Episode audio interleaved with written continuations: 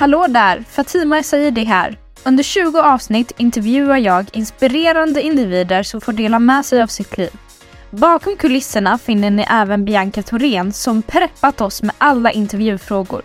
Fortsätt lyssna och låt oss tillsammans ta reda på 20 råd innan 20.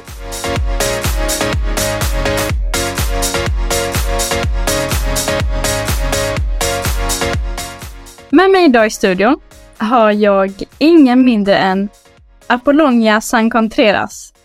Så bra uttal. Ja, tack.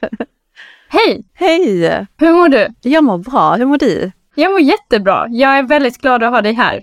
Ja. Eh, Jag måste erkänna att jag är kanske lite, lite starstruck. Nej, det är sant. Gud vad härligt. Ja men så kul att vara här med så här positiv din energi. Man, hade man varit i det här rummet, ni som lyssnar, så hade ni känt av den här härliga energin. Det känns jättebra att vara här. Tack. Vill du berätta vem du är och vad du sysslar med om dagarna? Ja, eh, jag heter då Apollonia, eh, bor i Malmö, är från Helsingborg precis som du egentligen. Ehm, Är väldigt nyfiken som person, älskar människor, eh, vilket speglar sig mycket i det jag gör. Jag har också en podd med min bästa vän där vi pratar om karriärfrågor. Eh, Jag jobbar med PR till vardags på TVA Brands Group som är ett eh, house of brand med lite olika varumärken inom sport och outdoor. eh, Där jag då jobbar med, med PR och marknadsföring. Ehm, och sen driver jag och min bästa vän då för lite, tillsammans med två andra tjejer, ett kvinnligt nätverk som heter Hon, Her Online Network här i Malmö. Där vi bygger community, ungefär 200 plus medlemmar, där vi ses en gång i månaden över härliga events och, och så. Så relationer är typ en röd tråd i, i allt jag gör. Mm. Ni hör ju vilken powerkvinna jag har framför mig. Ja, gud, tack. Jag tänker att vi kan börja i änden. Vem var Apollonia som ung? Som ung? Ja, alltså jag var nog väldigt ny, eller jag har alltid varit väldigt nyfiken, alltså som barn. Eh, och är det som vuxen. Eh, nyfiken, eh, lustdriven. Det är nog, jag skulle nog beskriva mig på det sättet. Eh, blandat såklart med, alltså sen i liksom sent tonåren, när man ska börja plugga för universitet, kanske lite så här ångestfylld i så här, var, hur, hur, kommer, hur kommer livet sluta? Eh, kommer det lösa sig? Eh, jag är också en så här kontrollmänniska och vill veta liksom allt i förväg, vilket man inte kan om man ja, lever ett normalt liv eh, eller överhuvudtaget. Eh, men väldigt, väldigt nyfiken. Som sagt. Mm. Var du en sån som planerade 50 år i förväg? Ja, men jag ville det. Eh, uh, ville gärna ha en plan. Och med en plan, om man då satt en plan så kom väldigt mycket oro. Onödig oro skulle jag säga. Jag minns när jag var plugga, när jag var 20, eller 19 var jag, jag var 19. Eh, då ville jag eh, jag sa, kommer jag någonsin få ett jobb? Det var en sån klassisk fråga jag kunde ställa mig. Och jag var 19, precis börjat studierna, ekonomprogrammet i Göteborg. Eh, så just den oron fanns alltid där. Eh, men sen fanns också drivet i att plugga, jobba, skapa mig ett bra CV redan som student. Ehm, mm. Mm. Vad var planen från första början? Stämmer den liksom överens med det du sysslar med idag? Eh, Tänker du då från eh, studierna, när jag började plugga efter studenten? Eller? eh, Som ung, som gymnasie. Som gymnasie? Ja, nej, lite. Alltså min plan, det var att min pappa sa det, att jag skulle bli revisor. Så då tänkte jag att ja, men det låter jättebra, pappa har koll på läget och eh, då flyger man till ekonom och det kommer finnas en massa jobb. Eh, det låter bra. Men det var ju liksom aldrig min dröm, det var så att någon hade sagt det till mig, min pappa i det här fallet. Och eh, jag insåg ganska snabbt när jag väl började plugga att nej, eh, jag är inte en siffermänniska. Jag var, jag var inte heller det på gymnasiet, jag hade jättemycket problem med matte exempelvis. Um, men jag minns också att när jag var, um, när jag tog studenten, eller innan studenten, så tyckte jag att just det här med marknadsföring av människor var, var väldigt intressant. Uh, men om jag ska vara ärlig, jag kom också från en familj som var icke-akademisk. Det var inte så att någon kunde coacha mig i, pluggar du detta så har du dessa vägar att gå. Utan jag tänkte så här, ekonom, siffror, eh, revisor, alltså jag kommer bli det. Eh, så det var ju ganska skönt sen när man liksom kom in några år på studierna att, att inse att shit, här kan man ta flera vägar. Jag behöver inte bli liksom siffernisse utan jag kan välja en annan väg. Eh, Så nej, det blev inte som jag hade tänkt mig och jag tror det är nog bra att det inte blev så att jag faktiskt valde att gå min egna väg istället för att lyssna på min pappa. Hur gick det tillväga rent konkret eh, när du liksom tog reda på vad du egentligen ville istället för att lyssna på andra? Mm. Nej men alltså jag tror också jag påverkades mycket av kompisar eh, som jag hängde med som också ville mer åt marknadsföringshållet. så då valde vi liksom den inriktningen. Eh, jag var också noga med att försöka hitta extrajobb som på något sätt kunde backa upp min utbildning eller det jag ville. Jag jobbar exempelvis som eh, mäklarassistent och där kan man säga, okej okay, men vad har det med marketing att göra? Men där träffade jag så mycket människor och fick stå där och på något sätt ändå representera, eh, i det här fallet Skanska, eh, som sålde nyproduktionslägenheter i Göteborg, eh, som jag har haft nytta av i min PR-roll, för det handlar mycket om att representera, eh, presentera eh, ett varumärke och kunna bygga relationer. Eh, och sen hoppade jag faktiskt på en praktik i Spanien eh, som marketingassistent på Svenska Handelskammaren, för att jag kände också att jag behöver lite mer marketingkunskap och eventkunskap för att helt kunna byta riktning eh, från då att ha läst ekonom och sen vilja jobba med marketing. Så jag var ändå lite strategisk. Mm. Vad var viktigast för dig? Eh, den teoretiska utbildningen eller allt det här praktiska som du har gjort vid sidan av? Eh, viktigast för mig, eh, alltså jag skulle säga både och. Eh, på, alltså, nu är jag ändå född 91, så jag är mycket äldre än dig, tänker jag. Hur gammal är du? Jag är 02. Okej, okay, ja men åh oh, gud. eh, på den tiden, eh, när jag valde att plugga när jag tog examen, så var det ju väldigt... Eh, det såg bra ut att ha ett universitets, eh, en universitetsexamen på sitt CV, att kunna säga att man är liksom utbildad akademiker. Speciellt inom marketing. Ehm, men nu, det har hänt någonting uh, i att man behöver inte plugga ak akademiskt för att kunna jobba med marknadsföring eller PR. Det finns jättemånga bra eh, uh, korta utbildningar eh, på andra, liksom, inte, det heter lärosäten eller vad det heter, men typ IHM och sådana. Uh, så på den tiden var det ju väldigt viktigt att, att ha det, att kunna styrka med någonting. Jag tror inte det, jag tror inte det hade varit avgörande idag. Eh, så det var ett bra komplement till den praktiska erfarenheten som jag då sökte via extrajobb och via praktikplatser. Så att jag ändå kunde få en en liten marketingbas eh, grundat i en ekonomutbildning. Det, det vägde tungt när jag väl, väl sökte jobb, så jag tror att det var viktigt. Mm. Du eh. kanske blev mer tagen seriöst? Med... Jag, jag tror kanske jag stack ut i CV-mängden när man då såg liksom vad jag hade pluggat och vad jag hade gjort. Eh, det tror jag. Mm. Men eh, jag vet inte om det hade varit så ifall jag valt att plugga idag. Det händer ju väldigt mycket. Eh, mm. mm. Hur tänkte du strategiskt då? Hur lades fram planen för eh, din studietid och alla praktikplatser som du hade vid sidan av? Mm. Hur tänkte du? Nej, men jag vantrivdes ganska mycket när jag läste till ekonom. Så jag tror inte jag tänkte så mycket med att jag skulle klara mina tentor och sen att jag skulle hoppa på en master inom kommunikation för att ja, men få lite mer akademiskt kött på benen och, och komplettera det med kommunikation. Och just praktikplatser så ville jag utan att jag hade pluggat en termin i Madrid eh, som ingick i utbildningen och blev så kär i staden. Och så kände jag att okej, okay, men eh, här kanske man kan göra en praktik i den här härliga staden. Så att jag sökte. Och så gick det hela vägen. Så att jag var, jag var som sagt väldigt nyfiken, driven och slängde ut trådar och, och sökte grejer. Eh, sökte också mycket extrajobb. Det var väldigt svårt att få extrajobb inom marknadsföring. Eh, så att jag jobbade på Skanska som mäklarassistent, vilket var superkul. Jobbade även på Forex och växlade pengar som var faktiskt mindre kul. Eh, där kände jag verkligen okej, okay, om inte jag hittar något så kommer jag sitta här resten av mitt liv.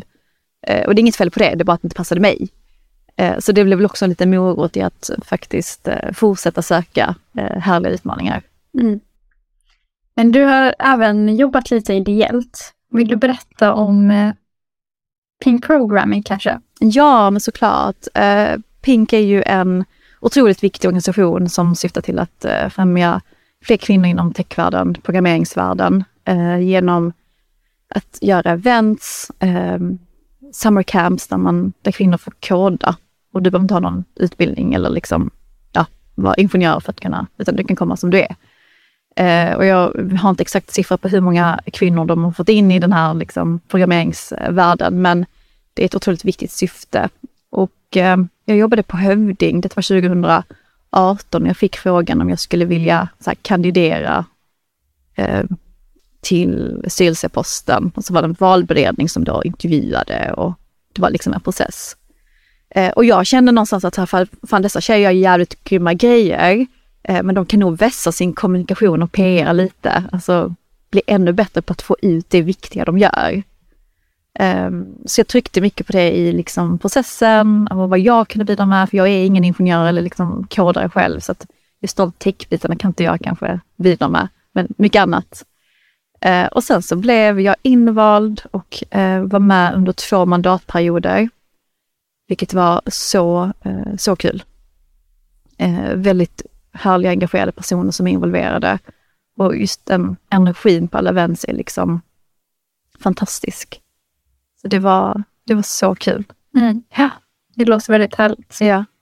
Jag tänker, hur har det påverkat dig som individ att vara engagerad i så många olika projekt? Ja, men det kommer för ny, min nyfikenhet och driv i att äh, lära mig, men också att jag älskar människor, äh, relationer och känn också att man måste ge tillbaka lite. Man, alltså det är gött att tjäna pengar, man ska absolut tjäna pengar. Eh, men har man lite mer tid och lite mer engagemang och liksom energi, för mig i alla fall, så var det viktigt att ge tillbaka. Eh, och nu när man har jobbat ett tag så blir man mer, mer och mer upptagen med jobbet för det tar så mycket tid av en. Eh, så jag kanske inte kan engagera mig lika mycket som när jag var nyexad 2016 och så vidare. Men jag tycker ändå att vi alla har ett ansvar att faktiskt göra någonting extra som gör gott för någon annan.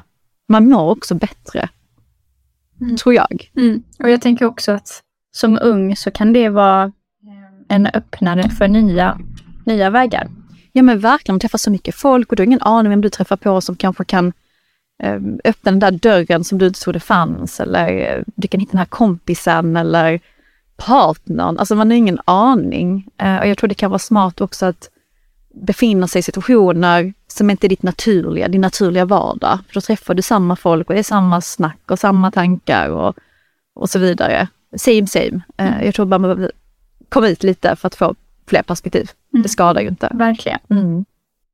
Hur var vägen in på hon, nätverket? Ja, eh, nej men jag och de min bästa vän Afrodite som jag då har podden med, eh, vi startade nätverk 2016 som hette EMC. Och eh, det var en idé jag fick när jag bodde i Hongkong året innan, 2015. Då var jag så här, okej, okay, jag ska snabbt åka hem till Sverige. Och du vet, den här nyfiken drivet, så här, fan, ska jag mitt exjobb? Jag kan inte bara sitta och skriva exjobb och söka jobb, jag måste ju ha någonting. Så jag la ut på Facebook att ja, men jag kommer hem snart, jag tänkte dra ihop ett sånt här nätverk där vi ses och syftet är nätverka och eh, ja, hänga med härliga kvinnor. Vem eh, hade detta varit intressant att gå på? Och så fick jag ett sms varför Afrodite och hon bara, alltså vi kör detta när du kommer hem. Det är gött, fick med med henne. Eh, och så drog vi igång, alltså superunga, supernaiva, eh, via vårt eget nätverk, eh, gamla klasskompisar. Sen hade vi vårt första event på ett hotell i Helsingborg och vi var kanske så 15 medlemmar. Men det var superkul. Eh, och jag tror att för oss handlade det mycket om att skapa en plattform för unga kvinnor för att vi kände liksom att när vi var studenter så fanns det så mycket nätverk och events och happenings. Och sen när man ska börja jobba så fanns ingenting. Det som fanns var nätverk för seniora kvinnor, men då måste det vara typ som VD och jobbat i tusen år. Och där passar vi inte in, inte än i alla fall. Um, så att vi kände att men här finns ett gap, finns ett behov. Och så drev vi det i fyra år och sen fick vi frågan av eh, hon i Stockholm, där det är grundat eh, av Alexandra och Sofia, om vi ville driva Hon Malmö. För att hon finns i olika städer runt om i världen som Shanghai, Köpenhamn, Berlin, Barcelona. Eh, och då tänkte de om vi när vi fick frågan och vi ville. Och först var det så här, jo men det är ju bara kul att vara en del av något större. Så att vi bara bytte namn och så, så körde vi på. Så det var ingen stor förändring på det sättet, utan EMC hon hade ganska mycket likheter i liksom syftet att kunna främja och skapa en plattform eh, för kvinnor. Så vi har kört på sedan 2016. Gud, det blir ju nästan Sju år. Mm. Många år. Det är väldigt många år. Eh, och nu är vi fyra som driver det. Det är jag, Fredite och Iva och Elina. Så vi är ett litet hon-team. Och eh, har fått flyt i att så här, få samarbeten där vi hostar tillsammans med bolag som är väldigt generösa med middagar och goodiebags och talare. Så att vi har fått, eh, vi har en bra grund och det är väldigt, väldigt kul. Och när man har gjort det så länge så, jag får ofta frågan så här, hur orkar du? Det är inte svårt att hålla ihop events med så mycket folk och när man har gjort det i sju år och sen med lite passion så blir det inte så svårt. Faktiskt. Mm. Men känns det utmanande och lärorikt än idag? Um, ja, alltså det är inte utmanande, skulle jag inte säga, i och med att vi kör väldigt... Men alltså det, det är så här, learning by doing. Uh, och vi, vi hittat ett bra koncept som funkar, som vi kör på. Uh, däremot är det liksom givande i att man ser hur mycket det ger för medlemmarna. Jag som person är väldigt, som sagt, nyfiken, lätt att ta för mig, skapa kontakt. Eh, kan bara gå fram till någon och bara hej. Men många är inte så. Många tycker att det är svårt att vara på event som har lite social ångest, kan vara lite nervösa. Men vi alla är olika, alla är inte lika sociala. Så att det är många som har hittat nya jobb, nya vänner, nya möjligheter tack vare hon-nätverket. Så det, det är givande. Då vet man, okej, okay, då gör man någonting rätt. Mm, det låter jättefint. Ja, tack. Det är så kul. Du får komma någon gång. Ja, jättegärna. Mm. Har du något tips till eh, de här introverta personerna? Hur de, eh, Ja. hur de ska be, bemöta sociala sammanhang? Ja, alltså först och främst så är, är det faktiskt en styrka att också vara introvert. Man pratar mycket om att extroverta, att det är en sån styrka och de blir ledare och chefer. Men det finns någonting fint i att människor faktiskt lyssnar och, och tar ett steg tillbaka, eh, måste jag säga. Speciellt när man kommer ut i arbetslivet och sätter på olika människor. Eh, men mitt bästa tips är att välja det man vill gå på och faktiskt ge det en chans. Och passar det inte så testa något nytt. Eh, men att inte låta kanske den introverta sidan ta över att man inte går på någonting. Eh, sen så tror jag att man fortfarande kan vara social som introvert, det behöver inte vara antingen eller. Eh, men låt säga att man inte är så jättesocial så tycker jag att man ska prova på att gå på härliga events och, träffa människor. Om man vill. Har du något tips för den yngre generationen, hur de bara ska kasta sig ut? Mm. Ja, alltså mitt bästa tips är faktiskt att använda just det att man är ung. Det är så mycket lättare att höra av sig som ung person eller en student och säga hej eh, Maggan. Så här, jag inspireras av dig, vill gärna bjuda dig på en lunch eller fika för att höra mer om din resa eller ditt jobb. Sällan att man tackar nej eh, till en sån grej. Dels för att man blir väldigt smickrad när någon hör av sig, men också för att man vill ge tillbaka om man är en god människa. Och detta är kanske en, en fördom jag har, men jag tror det är svårt att höra av sig som 32-åring, vilket jag är. Jag bara, hej! Ja, kan jag bjuda dig på lunch? Än om jag hade varit 18 eller 17. Eh, så jag tycker man ska använda det eh, och se det som en styrka, att använda sin ålder för att få till dessa möten eh, eller träffar med människor man genuint är inspirerad av eller är nyfiken kring. Ehm, och bygga sitt nätverk. Jag gjorde jättemycket så, för som sagt, mina föräldrar är inga akademiker. Det är inte som att de jobbar på storbolag och känner massa VDs. Så att jag försöker skapa mitt nätverk själv genom att ja, men hitta en mentor. Det är också tips, hitta en mentor eh, som kan ge dig tips och stöd, men också öppna dörrar för dig. Eh, nej men som sagt, jag fick ja, men hitta en mentor, kontakta folk jag tyckte var häftiga och ville veta mer om. Och det byggde någonstans mitt nätverk. Eh, jag har en mentor sedan Göteborgstiden och detta var 2013 och vi har kontakt än idag. Eh, och det har blivit liksom en genuin relation. Och eh, ja, men jag hör med henne både när det går bra och när det går dåligt. Eh, och det är så skönt att kunna ha det bollplanket. Så att använd åldern till att faktiskt bygga nätverk, hitta en mentor och eh, vara bjussig. Jag tror också att vi, man kan bli så besatt av att eh, nätverka med toppen, de som har liksom så gjort sin resa. Men man får inte heller glömma bort att de man pluggar med, de man umgås med, kommer ju också göra sin resa. Och då kan det vara rätt härligt man har bra relation, håller god fot, är trevlig så att man ändå blir ihågkommen som den härliga människan man faktiskt är.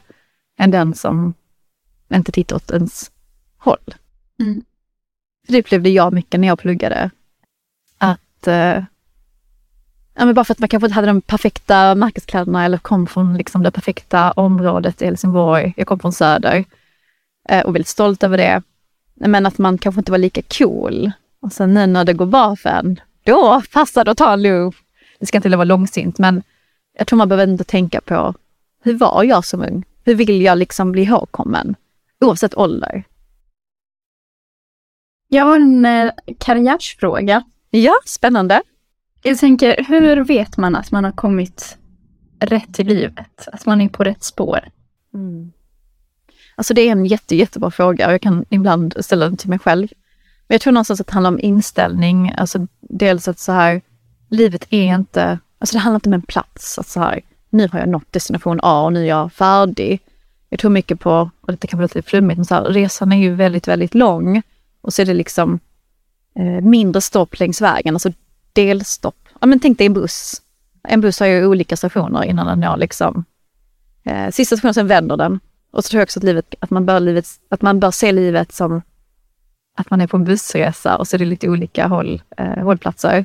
Och vissa är skittrevliga, det är kanske en härlig strand och vissa är så här ah, ett eh, industriområde, mindre trevligt.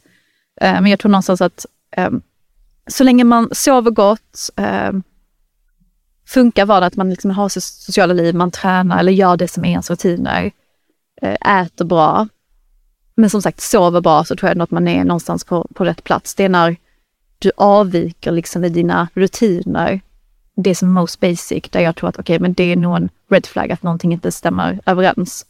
Och det kan ju vara allt från relationer till jobb till, ja, nu var det en karriärfråga, men ja, jobb i det här fallet.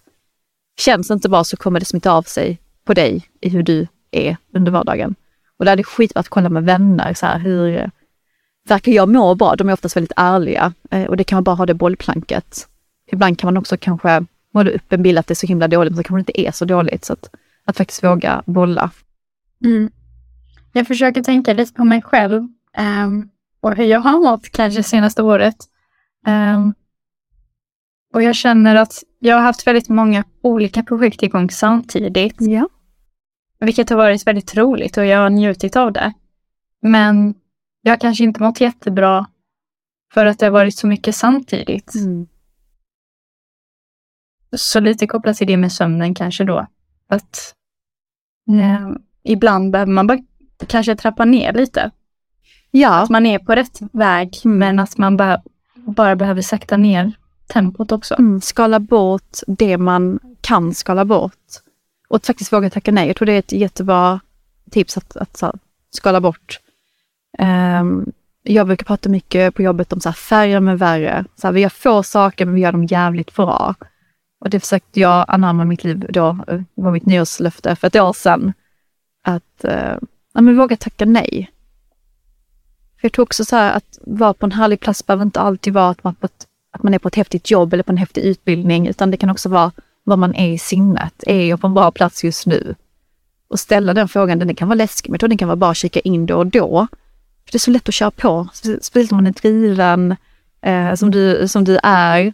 Att man, man bara kör och så glömmer man checka in med sig själv. Och sen så går åren så vet man inte varför man gjorde som man gjorde. Mm. Men hur tackar man nej om man vet om att man kanske har lite FOMO? Nej, men alltså så här, någon som går tillbaka till magkänslan, hur känns den här utmaningen eller möjligheten? Känns den bra? Och någonting jag lärt mig är att är den lilla minsta skavsår, alltså någonting som skaver eller så här, är jobbigt, så ska man faktiskt tacka nej. Alltså, faktiskt, även om det känns skitkul. Eh, sen tror jag också att man behöver kanske ha, lugna sig med inse att om jag tackar ja till ett tackar jag nej kanske till något annat i framtiden. Så att om inte det är tillräckligt kittlande så är det inte värt det. Mm. Förstår du? Mm. Um, men jag, jag, tror att vi behöver någonstans normalisera att tacka nej. Faktiskt. Ja. Mm. Fast att man som ung idag också får höra väldigt ofta att men man ska tacka ja till alla möjligheter som dyker upp. Mm. Det är så man bygger upp det här CVt som du snackade om ja. tidigare. Jag tror man behöver välja. Så här, om man har ett mål, okej, okay, vad behöver jag göra för att det målet ska kunna uppfyllas? Jag tänker på att, om jag tar mig själv bara för att konkretisera, om jag då ville jobba inom marknadsföring så hade det varit jävligt dumt om jag hoppade på en finansmasterutbildning. Eller om jag eh, fortsatte jobba på Forex istället för att hoppa på den praktiken i Madrid som var inom marknadsföring. Så att, någonstans söka vilka saker, vilka människor, jobb, projekt, ideella uppdrag kan hjälpa mig närmare mitt mål. Och allt längs vägen som inte passar in i den mallen ska man bara tacka nej till ödmjukt såklart. Mm. Och sen kan man också ångra sig. Man kan alltid ha sig tillbaka och bara, hej den där möjligheten finns fortfarande kvar. Jag har ångrat mig. Det behöver inte alltid vara här och nu. Mm. Jag läste någonstans att min generation, generation Z, Ja, spännande generation. att eh, vi är en sån generation som kommer byta karriär kanske sex till åtta gånger under en livstid. ja. Hur gör man det här karriärsbytet?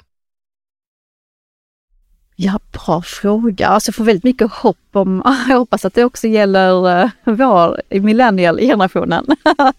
Nej men, um, ja, men jag tror mycket på att prata högt om vad, vad man vill. Uh, det är ett klassiskt exempel på jobb när man vill ha fler utmaningar på jobbet och så får man inte det, men så har man inte ens sagt det till sin chef. Fan ska chefen veta att du vill detta så jävla mycket? Eh, och det tror jag är samma sak när man vill byta bana. Att, eh, att våga prata om det, våga säga det kanske till rätt personer som du tror kan hjälpa dig. Ehm, på något sätt manifestera det så att det blir verkligt. Eh, men jag tror också man måste ta konkreta actions för det är ingen som kommer komma och servera det för dig. Att här, här kommer en utmaning, här, här kan du byta bana. Utan man måste jaga lite själv. Mm. Eh, och kanske också vara öppen med att eh, man blir nybörjare igen. Alltså man kanske är väldigt duktig på det man gör inom karriär X. Men ska man göra karriär Y så kanske man har en learning curve. Att faktiskt vara okej med att utveckling gör ont. Eh, det är ont att utvecklas och lära sig något nytt. Eh, men att vara öppen som sagt och eh, våga prata om det högt. Hur kommer man bort från känslan av att man slösar sin tid? Mm. Alltså jag kände väl väldigt mycket så som ung och jag tror faktiskt det tillhör. Jag tror inte det är en dålig känsla när man är i, i dessa år där man är på väg att äh, ja, men, hitta sitt första jobb eller man, man klättrar i, sitt, i sin karriär. Um, och när något känns tråkigt eller inte, man säger, oh, nu slösar jag min tid. Um, så länge inte man mår psykiskt dåligt så tror inte jag att man slösar sin tid. Men det är ju när man känner att okay, detta ger mig ingenting. Ja, då ska man göra någonting åt det. Ehm, alla kanske inte har liksom säga upp sig, men ibland kanske det är det som krävs för att man ska få en spark i baken. Vi är också lite bekväma, vi som människor, och trygga. Ehm, men jag tror aldrig att man slösar sin tid, för man lär sig också väldigt, väldigt mycket. Såvida inte man mår dåligt som sagt, men utgått från att man mår jättebra. Oj, gick den här mikrofonen nästan sönder. Um, men låt säga att man mår bra, men man känner att man är lite uttråkad. Nej, du slösar inte din tid. Sen tror jag också att vi har en bild av att jobbet ska vara så himla till, tillfredsställande. Att, men lite som en partner, det ska täcka alla ens behov. Det ska vara världens roligaste människa och romantiska och liksom bäst på att prata om jobbiga problem som en psykolog. Ja, men lite så här. Och det är lite med jobb också, att vi tror att jobbet ska vara så himla utvecklande, det ska vara så motiverande, det ska vara världens bästa chef och världens bästa kollega, man ska klicka med alla, det ska vara jättebra lön och jättebra förmåner. Alltså jobbet är sällan perfekt, precis som livet eller en partner. och här tror jag mycket att vi behöver ändra inställning och, och, och se livet mer som en kaka. Så okej, okay, jobbet ger mig den här eh, njutningen eh, och dessa fördelar medan min hobby eller mitt ideella projekt ger mig detta. Och det blir liksom en härlig helhet. För jag tror sällan man kan hitta det i en sak. Jag tror till och med att det är lite farligt om man ska hänga, lägga alla ägg i en korg. Jag tror liksom att bara mitt jobb gör detta så är jag lycklig eller bara min, min partner gör detta så är jag jättelycklig. Utan nej, jag tror att allt måste funka. Mm. Det här med att slösa sin tid, om vi går tillbaka lite till det. Jag tror att, eh, att man kan känna så på grund av att det idag, eh, det kanske var så också när du var ung, att det finns så mycket hets kring att man ska uppnå saker på väldigt kort tid. Mm, ja men precis. Jag känner igen mig i det också mycket när man läser media. Så här, Åh, hon är bara 25 men blev direktör eh, som 23-åring, om man bakar i. Eh, och sociala medier där vi lägger ut, alltså allt vi lägger ut är ju utvalt. Alltså jag har valt den bilden, jag har valt inte den andra. Eh, och det ska man ha med sig. Men det är så lätt att jämföra med andra. Men jag tror någonstans att, och det kommer nog med åldern, jag säger, men vad gör mig lycklig? Gör det mig lycklig att jobba ihjäl mig? För vad? Och gör det det, kör. Men om det inte gör dig lycklig, då ska du inte göra det. Um, men jag förstår den hetsen och vad det kan innebära. Um, jag, tror, jag tror bara man behöver göra sig en känsla, för det är ju nästan lite samma sak som den här skönhetshetsen som fanns när man var tonåring. När man läste tidningar, alla var så härliga och smala och blonda och perfekta. Och så som man inte ut så själv. Jag tror det är lite samma sak idag med karriär, att vi ser den, det idealet. Um, men jag har nog ett bra tips till just slösa tid-grejen. Jag tror bara den är, den är naturlig. Uh, men jag tror mycket handlar om kanske inställning till att säga, okej, okay, det jag ser i media ska också ge klicks. Folk ska vilja läsa det. Det är klart de pratar hellre om detta än om någon som satt bort sitt liv, för det är inte lika inspirerande. Och samma sak med sociala medier. Det är klart man berättar om sin bästa win än något annat, för att man vill kanske inte flacka ur sig. Och folk vill inte heller konsumera den informationen. Vi pratar mycket om att säga, Åh, det är så perfekt på Instagram. Jo, men det är också det vi gillar. Vi gillar ju dessa härliga strandbilder. Vi gillar, vi gillar sällan liksom bilden på makaroner och köttbullar. Det är skittråkigt. mm. Ja. Okej, vi byter ämne nu. Ja. Eh, du som är så duktig på marknadsföring. Oj, tack. Hur ska man marknadsföra sig själv? Förstår du vad jag menar? Ja, så personal branding eller? Precis. Mm. Ja, men jag tror mycket på att man, ett, måste vara bekväm med det. Alltså okej, okay, jag, vill jag bygga mitt brand? För det är också så här, ett kreativt man får, men det är inte alla som kanske vill det. Men låt säga att man vill bygga sitt brand, tror jag också man får gå tillbaka till, okej, okay, vad, um, så vad är min core? Vad är mina värderingar? Vad vill jag bli ihågkommen för? Um, och man har liksom olika nischer. Vissa är jätteduktiga, nu utgår jag mycket från marketing för det är där, där jag jobbar, men många är duktiga så här på datadriven marknadsföring och har liksom gått in sig i det, är väldigt duktiga med att dela på LinkedIn, alltså dela kunskap om just det ämnet. Um, så det är ju liksom en grej, så här, hitta sin core, sina värderingar, vad man är duktig på. Men också sprida den kunskapen, för det är så du bygger ditt varumärke genom att ge till andra, tror jag.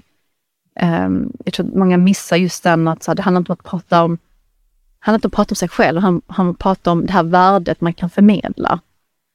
Um, sen tror jag också mycket på att man kanske ska vara lite strategisk. I vilka sammanhang vill jag synas i? Är man då en expert i något ämne, att man då hör av sig till skolor, kanske till poddar och pitchar in sig själv för att eh, eh, tala eller medverka helt enkelt. Eh, och sen tror jag också mycket på relationer. Alltså du bygger ett brand, alltså när du går på ICA, alltså hur du bemöter folk.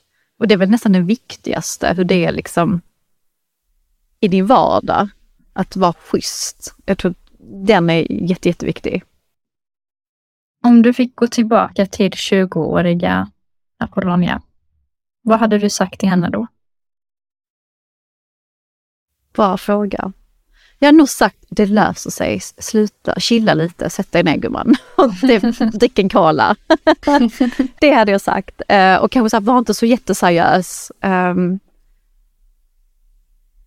man behöver inte vara så duktig hela tiden. Alltså, jag ång, alltså inte att jag ångrar min resa, men jag ångrar kanske att jag inte tog ett år ledigt och eh, stack och reste och kanske jobbade på en bar i någon svettig hörna i Thailand eller Bali. Jag vet inte.